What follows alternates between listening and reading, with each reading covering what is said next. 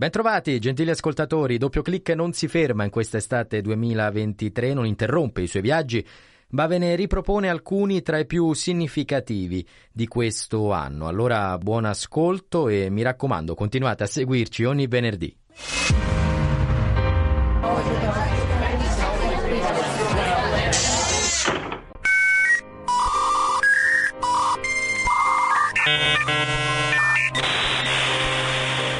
Doppio clic. Microfono aperto sui fatti di ieri e di oggi per andare nel futuro con la memoria del passato.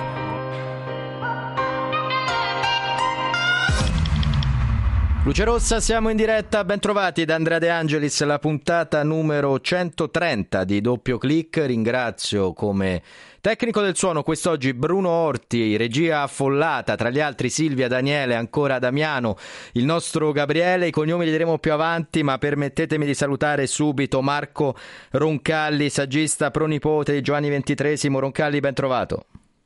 Salve, buona giornata. Marco Roncalli, iniziamo subito con il ricordo di quello che accadeva 60 anni fa, il 3 giugno del 1963, la morte di quello che tutti noi ricordiamo come il Papa Buono di San Giovanni XXIII. Lo facciamo grazie alla scheda di Silvia Giovarrosa, riconoscerete anche la voce di Giancarlo Lavella, ascoltiamo.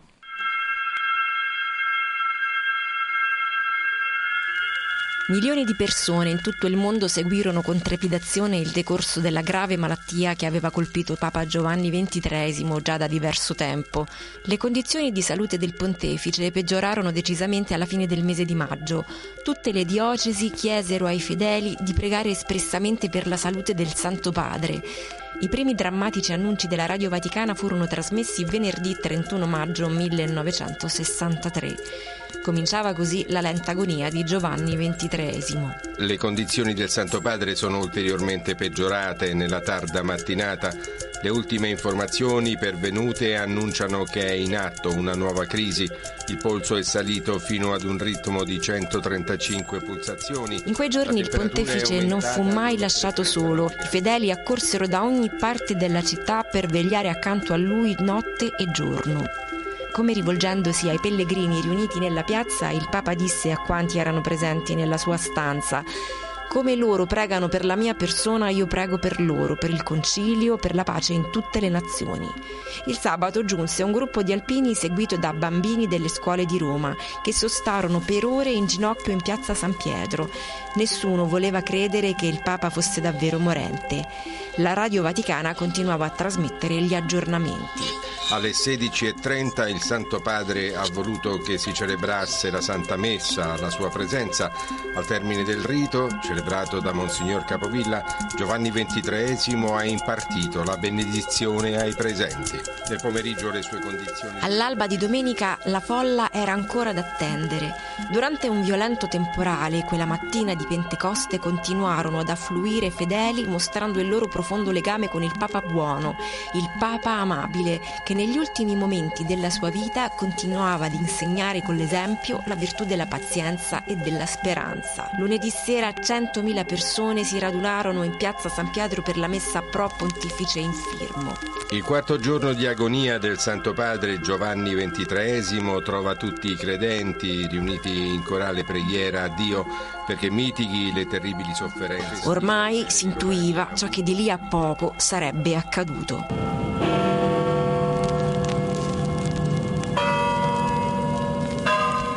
Laudetur Jesus Christus. Qui la Radio Vaticana in collegamento con la Radio Televisione Italiana. Con l'animo profondamente commosso diamo il seguente triste annunzio. Il sommo pontefice Giovanni XXIII è morto. Il Papa della bontà è... E grazie a questa bella scheda siamo davvero tornati indietro di 60 anni. Marco Roncalli, facciamo un salto ancora più in là nel tempo. Vorrei iniziare con lei partendo dai diari che l'allora Monsignor Roncalli, delegato apostolico in Turchia, diari personali, scrisse perché in quei testi, in quelle riflessioni, c'è molto dell'uomo ma anche del Papa che sarà. Sì, è vero. Beh, innanzitutto lasciatemi dire che eh, avete fatto davvero una bella scheda, eh, molto completa e l'unica cosa che aggiungerei è che il, la partecipazione così corale di quella che è stata la, la grande agonia di, di, Roncalli è andata oltre i credenti, è andata anche con i non credenti, i primi gesti immediati, diciamo ancora appena il Papa era aspirato sono arrivati da, da, da paesi tipo, tipo, il Senegal dove, dove, per caso appunto c'erano dei consigli aperti dove c'erano musulmani, animisti ecco, e già lì sono partiti i primi atti di omaggio mentre appunto arrivavano anche, sono arrivati da tutti i paesi del mondo. Ma arrivo giustamente a quello che mi sta dicendo. La vita di Roncalli, il suo messaggio, la sua opera hanno delle radici molto molto lontane. E certamente questo periodo in cui, del quale appunto mi sta chiedendo, che riguarda il periodo della, sua presenza come delegato pontificio eh, in Turchia e in Grecia, lui ci arriva nel, nel 39 dopo, dopo, dieci anni invece precedenti in Bulgaria, sono stati gli anni che gli hanno anche insegnato il, il, il rapporto con, con le altre religioni, il rapporto con i non credenti e gli anni in cui ha anche cominciato a lavorare il suo impegno per la pace. Il suo impegno per la pace, è proprio lì che volevo arrivare, perché siamo tornati indietro nel tempo per dare un po' un'idea a chi ha l'ascolto anche eh, di chi era appunto Angelo Roncalli prima di diventare Papa. Uno dei suoi ultimi atti però sarà quell'enciclica La Pace in Terris firmata l'11 aprile del 63 e in un radiomessaggio proprio quel giorno andiamo ad ascoltare cosa diceva il Papa. Sulla fronte dell'enciclica batte la luce della divina rivelazione che dà la sostanza viva del pensiero, ma le linee dottrinali scaturiscono altresì da esigenze intime della natura umana e rientrano per lo più nella sfera del diritto naturale. Ciò spiega una innovazione propria di questo documento, indirizzato non solo all'Episcopato della Chiesa universale, al clero e ai fedeli di tutto il mondo, ma anche a tutti gli uomini di buona volontà. La pace universale è un bene che interessa a tutti indistintamente. A tutti quindi abbiamo aperto l'animo nostro. Marco Roncalli, un'enciclica indirizzata a tutti gli uomini di buona volontà, veniva definita un'innovazione, aggiungerei una vera e propria rivoluzione e quanto è attuale quel testo oggi? Ma è un testo che purtroppo non è molto attuale perché quella pace che lui invocava, è quella pace possibile, appunto, come lui diceva, se costruita sui pilastri della, della giustizia, della verità, della solidarietà e della libertà, quella pace che è un bene di tutti, ancora non, non ce l'abbiamo. Eh, chiaramente rimane appunto però un grandissimo punto di riferimento e un, punto di riferimento che riguarda però tutti, tutti, come lui dice in quell'enciclica che rivolge non a caso a tutti gli uomini di buona volontà, dove introduce appunto dei, dire, l'interlocutore è l'intera famiglia umana e, e, diciamo che ci sono comunque anche nel periodo precedente, si ricordava poco fa eh, la Turchia, c'erano già dire, delle indicazioni molto precise. Ne cito una sola molto brevemente, eh, sul diario nel 1939 lui dice che è sempre meglio una pace anche difettosa che comunque vale sempre più di qualsiasi vittoria. Abbiamo 30 secondi, Roncalli non ha conosciuto ovviamente il web, internet, no, i social, ma no. secondo lei in un tweet come avrebbe espresso quelli che sono stati quasi 5 anni di pontificato in sintesi? Eh, secondo me la sintesi è, sua è ridare la, Chiesa della Misericordia, restituire un volto eh, umano al cattolicesimo che forse per un po' era mancato, eh, almeno in alcuni dei suoi messaggeri, eh, e quindi la Chiesa proprio che deve, appunto quello che dice nel Concilio, eh, più che scagliare gli anatemi, fare ricorso alla, alla, medicina della misericordia. Credo che questo sia quello che, che rimane molto di lui, tenendo presente che però appunto eh, c'è, c'è, tutto anche in questo in questo ricordo della sua morte, eh, perché appunto tra le ultime parole lui ci ha ricordato una cosa importante, cioè che i cattolici non sono chiamati a difendere solo gli interessi della Chiesa cattolica, ma sono Devono, devono, farlo cioè, per tutti i diritti delle persone umane. E quindi questo lui ci ricordava che, che, anche Gesù è morto per tutti e quindi come diceva nelle ultime parole nessuno è respinto dal suo amore, dal suo perdono e poi sostanzialmente che non è mai il Vangelo che cambia ma siamo noi che dobbiamo appunto cominciare a comprenderlo meglio. Grazie davvero Marco Roncagli, a risentirla. presto, grazie a voi. Saluto e ringrazio Don Ettore Malnati, docente di teologia, vicario episcopale per il laicato e la cultura della diocesi di Trieste. Don Ettore, ben trovato. Grazie che mi avete chiamato. Continuiamo con lei il ricordo di Giovanni XXIII a 60 anni dalla morte. Le chiedo però innanzitutto, visto che sto parlando con un docente, come si illustra questa figura, come si insegna la vita di Giovanni XXIII ai più giovani, a chi per ovvi motivi non può averlo conosciuto ma solo magari letto le sue encicliche o visto alcuni dei suoi video, ascoltato alcuni dei suoi radiomessaggi. Ecco, Angelo Giuseppe Roncalli è un ecclesiastico che si è formato alla scuola dei seminari secondo il criterio tridentino, capace ovviamente di focalizzare quello che era l'aspetto teologico, culturale e lui in modo particolare storico con la pastorale. Pur essendo un uomo che ha vissuto tutta la sua esistenza eh, nella linea diplomatica o di presenza eh, di pontificia in luoghi come la Bulgaria, come la Grecia la Turchia, fu un uomo di un grande cuore dal punto di vista pastorale. Fu lui che seppe apprezzare in modo particolare i fratelli di Tesè. Infatti d'annunzio apostolico in Francia, eh, fratello Schulz si rivolse per avere l'opportunità di poter usufruire in quanto protestante della chiesa dismessa del piccolo cimitero di Tesè e fu lui che intervenne presso il vescovo ordinario eh, di quel luogo perché questo fosse diciamo, opportuno. Giovanni XXIII anche un uomo capace di mediare dopo eh, la situazione dell'occupazione nazista della Francia e quindi la conclusione della guerra, ecco De Gaulle voleva che fossero diciamo, sollevati dal loro impegno più di 20 vescovi che sembravano essere stati dei collaborazionisti nei confronti della realtà occupata, de, di occupazione. No? E invece Giovanni eh, seppe trovare non il fatto di nascondere, ma di vedere come anche la Chiesa in certe situazioni non può stare dalla parte dei potenti, ma deve stare dalla parte del popolo oppresso e quindi que, que, qualche scelta può essere anche messa in dubbio. Giovanni fu un profeta, pro, profeta della dimensione specifica di una chiesa accanto al popolo. Non per niente è quella, l'apertura del Concilio Vaticano II, lui, eh, lui pronunciò quel bellissimo discorso della Luna. Ecco, quando andate a casa troverete i vostri bambini, date una carezza ai vostri bambini, dite che il Papa è vicino. Vorrei far ascoltare proprio un passaggio di quel discorso a chi ha l'ascolto. Bene, Sentiamo. Molto bene. Tornando a casa troverete i bambini, date una carezza ai vostri bambini e dite questa è la carezza del Papa. Troverete qualche lacrima da asciugare, fate qualche, dite una parola buona.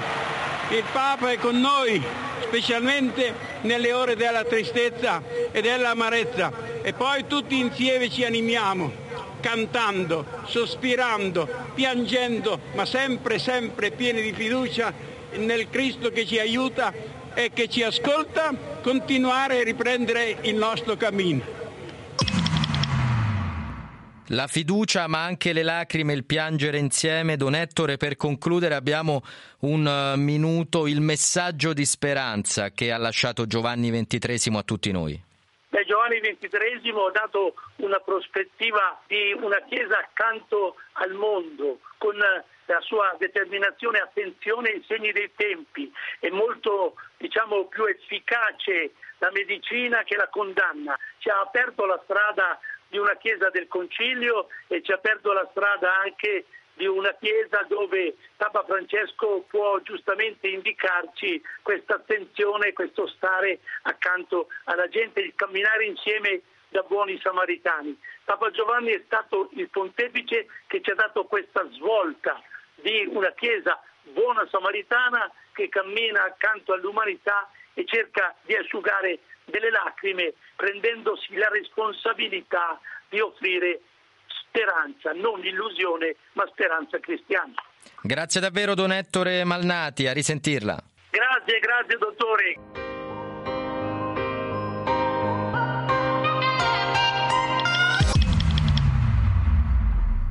E fondamentale fu l'intervento di Giovanni XXIII per evitare che precipitasse la crisi di Cuba. Lo ricorderete, gli Stati Uniti scoprirono la presenza di missili con testate nucleari in grado di colpire Washington e le altre città statunitensi.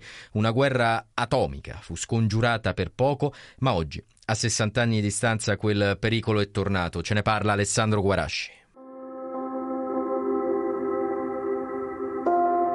La crisi dei missili di Cuba fu il momento più drammatico della cosiddetta guerra fredda tra Stati Uniti e Unione Sovietica. L'appello di Giovanni XXIII comunque ebbe effetto. Con la mano sulla coscienza, che ascoltino il grido angoscioso che da tutti i punti della terra, dai bambini innocenti agli anziani, dalle persone alle comunità, sale verso il cielo, disse il Papa. Pace, pace. Oggi però con la guerra in Ucraina l'incubo nucleare sembra tornato. Matteo Guidotti dell'Istituto di Scienze e Tecnologie Chimiche, Giulio Natta del CNR. Sicuramente la situazione è cambiata dal punto di vista della multicentralità del, del rischio. Se eh, 50 anni fa, se fino all'89 ci potesse, poteva essere una, due blocchi, di, due schieramenti contrapposti ben definiti, Ora vi è sicuramente una multicentralità anche della capacità nucleare. Il rischio attuale del traffico di materiale fissile, di combustibile nucleare, che possa essere utilizzato anche per finalità belliche, è anche legato al rischio delle cosiddette bombe sporche, quindi bombe convenzionali a cui possano essere abbinate del materiale radioattivo per generare, soprattutto per finalità terroristiche più che belliche, del, del danno, un danno che riesca a rimanere per molto, molto tempo contaminando il suolo dove è stato utilizzato.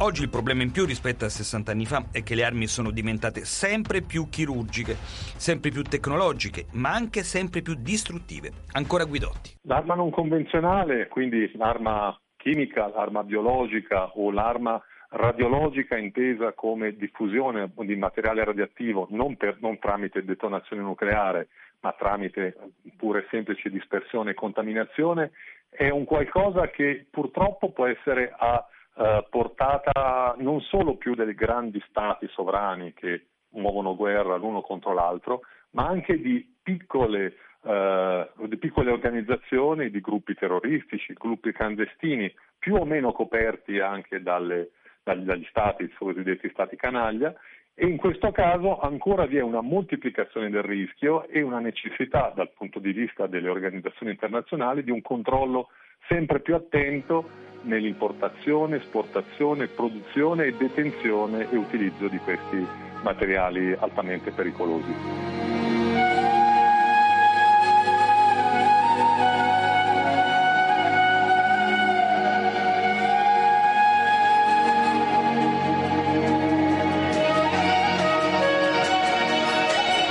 Termina qui la puntata numero 130 di Doppio Clic dedicata ai 60 anni dalla morte di Papa Giovanni XXIII. Grazie a tutta la squadra, Alessandro Guarasci, Silvia Giovarrosa, grazie anche a Giancarlo Lavella per la diretta, il grazie a Bruno Orti, tecnico del suono, da Andrea De Angelis, appuntamento a venerdì prossimo. E ricordatelo, se c'è motivo per lamentarsi, ce ne sono sempre almeno due per non farlo. Ciao!